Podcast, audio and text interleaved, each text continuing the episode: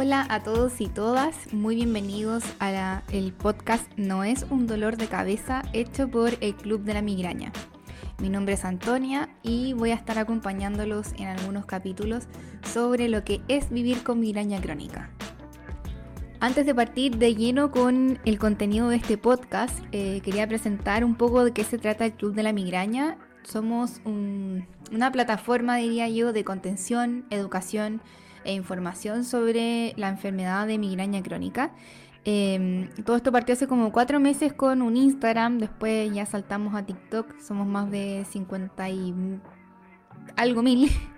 Y la verdad es que ha sido toda una experiencia porque pensé en un comienzo que iba a ser algo muy personal, donde iba a encontrar gente que obviamente compartía las experiencias porque yo ya tenía claro que no era la única, pero eh, no había tenido la fortuna o no fortuna, como quieran verlo, de tomarme gente que también sufriera de migraña. Y fue una sorpresa muy grata poder encontrar un grupo de contención sobre este tema. El nombre de este podcast no es un dolor de cabeza, nació de la idea de todos los testimonios que he recogido a lo largo de este tiempo, donde las personas que sufrimos de migraña hemos sido catalogados como, em, a ver cómo decirlo de manera educada, caprichosos, un simple dolor de cabeza cuando la migraña es una enfermedad que puede llegar a ser crónica, frecuente, invalidante.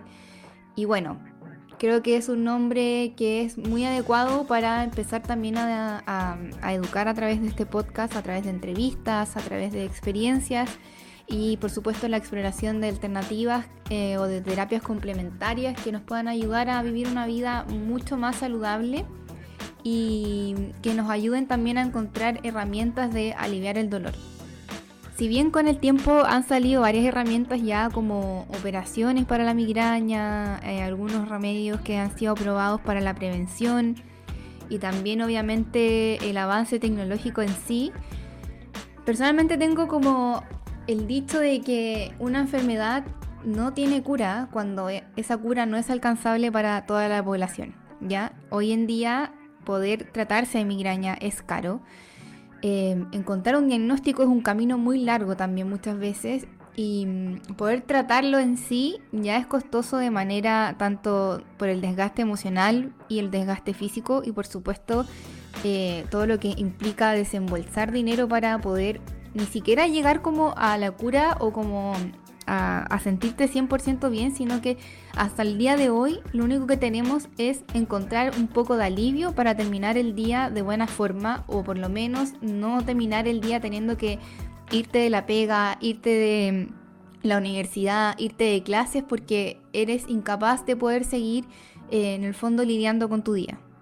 Y quiero empezar a abrir este espacio contando mi historia. Creo que mi historia le puede servir no solamente a los adultos que probablemente vamos a ser quienes podamos acceder a este podcast y quienes también pueden tener mucho la duda si es que están dentro de la migraña crónica, dentro de la migraña frecuente o simplemente cefalea. Eh, esto les va a servir quizás para poder identificarse, pero algo muy importante creo que eh, dentro del punto de mi historia es que les va a servir a los papás y mamás que dentro de sus antecedentes de salud tienen alguno de migraña dentro de su familia y tienen este miedo a que alguno de sus hijos pueda heredarlo, ¿ya? Como les contaba, yo partí a los 8 años, eh, pero mis primeros recuerdos de dolor de cabeza están desde los 5 años. Obviamente a los 5 años yo no sabía mucho cómo expresar lo que era el dolor. Sí decía me duele la cabeza, pero muchas veces era más que un dolor de cabeza y eran instancias donde me sentía como incapaz de interactuar, como se me hacía muy difícil de repente poder incluso expresarme con, mis papás sobre lo que sentía y en ese sentido me ayudó mucho que mi mamá lamentablemente también heredó la migraña y me llevó inmediatamente al neurólogo. Creo que di con la persona correcta en ese tiempo porque partí con una, una ¿cómo se llama esto? Una dieta que me, que me permitió como restringir o en el fondo sacar de, de, mi alimentación algunos elementos que mi mamá no, no, no conocía para ese tiempo que podían ser gatillantes de migraña. Lo primero que tuve que dejar fue la naranja, que para mí cuando chica era como de mis frutas favoritas. Bueno, sigue siendo de mis frutas favoritas, solo que no la consumo. El queso, las bebidas, los colorantes, mm, la palta, el tomate. Bueno, un sinfín de alimentos que para la edad que tenía fue igual difícil el tema de cambiar la dieta y que mi mamá se tuviese que adaptar en el fondo a un estilo de vida nuevo en cuanto a hacer los almuerzos, las colaciones, llevarme a los cumpleaños, etc. Solo como un paréntesis, probablemente en este podcast y en eh, no solo en este primer capítulo, sino que en lo que espero sea una serie de, de, de podcast, de sesiones eh, vamos a hablar mucho de medicamentos que he ido probando, pero en ningún caso esto es una orden de medicación, de que lo hagan sin pasar por un profesional. Y siempre he sido partidaria y, lo hago con, mucha responsabilidad, cumplir con los exámenes de rutina para personas eh, que sufren migraña. Lo trato de hacer una vez al año. Obviamente no siempre el tiempo y las, y, no sé, las condiciones, la plata dan para hacerlo pero la visita al neurólogo es esencial, tener una buena conversación, una buena relación con él o ella eh, es súper importante. Y en ese sentido siento que eh, me tocó pasar por tantos y tantos médicos que la poca empatía que tenían era desesperanzadora, por así decirlo. Por suerte, em, cuando ya pude trabajar por mi propia cuenta y en el fondo costearme la vida yo, adultez, digamos, em, tuve como la posibilidad de empezar a averiguar por distintos doctores y darme el tiempo de pasar por distintos doctores hasta sentirme cómodo con alguno. Di con mi doctora actual, que es una seca, o sea, un 100. Eh, ella también sufre de migrañas, así que puede entender muy bien cuando de repente voy por crisis y y, nada, hay que aplicar como urgencia, contingencia y no darle más vueltas como a ya, pero volvamos con el tratamiento preventivo que dura seis meses, sino que me ataca directamente las crisis. Esto obviamente después mm, llevamos como cuatro años juntas, entonces es obviamente después de conocer todo mi antecedente y como les digo, porque soy bastante aplicada con el tema de los exámenes, ¿ya? Ahora, saliéndonos de la parte médica y puntual sobre los tratamientos que tenemos que cumplir, quiero hablar sobre lo, importante que es como empezar a hablar sobre lo que es la migraña. Yo creo que de los 22 años que llevo con diagnóstico, por lo menos 16 fueron esconder lo que se trataba sufrir un dolor así. Esconderlo en la pega, esconderlo en la universidad, esconderlo en el colegio, en instancias sociales. Y hay muchos episodios donde eh, también me sirvió como para ir despejando amistades, relaciones que en verdad no aportaban, desde el sentido de que no entendían mi condición. Siempre había un prejuicio sobre, ya obviamente no, no sé, llega al punto que me dejaban de invitar a ciertas cosas porque eh, sospechaban que mi respuesta era como, pucha, estoy con migraña. Y aunque suene como extraño y difícil de creer, las crisis pueden durar meses. O sea, no es lo, no, es lo idóneo. Eh, obviamente para eso están los médicos para ayudarnos. Pero la realidad es que pueden durar meses. Y pese a que a veces uno pasa esas crisis, el miedo a volver a caer en el loop de la crisis te lleva también a aislarte nuevamente. Y se me ocurre un ejemplo de una etapa en mi vida en que tuve una relación de pareja donde llevaba tanto tiempo con crisis y imposibilitó tanto poder hacer como una vida normal que empecé a optar por guardarme las cosas, guardarme el dolor, eh, simplemente porque me sentía un estorbo. Así de fuerte.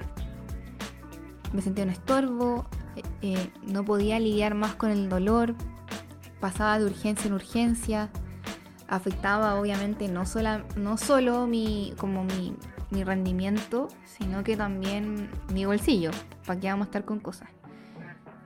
Y con el tiempo me he dado cuenta que igual en el fondo este camino de la migraña, que yo siento que son como dos caminos paralelos, uno que está en el que es como sobrevivir en el fondo, llevarla, aprender a tener herramientas, eh, seguir tus tratamientos. El otro camino es aprender a aceptar tu condición y tratar de adaptar tu vida y las personas que te rodean a esta condición. Nadie está obligado a quedarse al lado nuestro. Primera cosa que quiero aclarar, nadie está obligado. Pero sí nosotros podemos elegir quiénes nos rodean. Y eso ha sido clave en todo mi proceso. Creo que lo que me ha dado la migraña, sí o sí que reconozco hoy a mis 30 años, es que me ha servido para saber bien a tiempo quiénes son las personas correctas para que se queden a mi lado y en el fondo puedan ser parte de mi red de apoyo y quiénes no. No podemos eh, pasarnos por alto el hecho de que necesitamos una red de apoyo. No solo porque eh, obviamente el poder tener el espacio para compartir cómo nos sentimos es importante, sino porque también hay que aceptar que muchas veces no vamos a poder como hacer las cosas diarias. Y ahí siempre es bueno tener alguien que nos ayude. Em, en ese sentido, creo que ah, sí o sí ha sido como la experiencia más difícil de este como segundo camino que les comentaba en entender y también como lo he visto dentro del club, en que las personas, sobre todo las que tienen familias, han tenido que hacer como este masking de, de, poder darle en el fondo, porque ya hay un, hay un niño que depende de ti, hay responsabilidades que dependen de ti, y eso sí que es difícil. Entonces, importancia de la red de apoyo 100% siempre me he referido a la gente con migraña como los reyes del masking. Hay otras enfermedades o condiciones neurodivergentes que obviamente también eh, van dentro de este masking, pero las personas con migraña hemos vivido o nos hemos empezado como a adaptar a la vida cotidiana de una persona que no tiene la misma condición que nosotros y tratamos en el, yo diría en el 100% de las ocasiones de encajar, de evitar pensar que tenemos dolor y las circunstancias como más extremas, eh, ausentarnos como por unos segundos para poder respirar, eh, superar las náuseas y volver de nuevo como en el fondo a la actuación.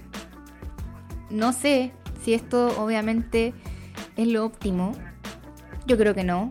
Yo creo que, que nadie tiene que adaptarse a lo que, como dicen por ahí, a lo imposible nadie está obligado.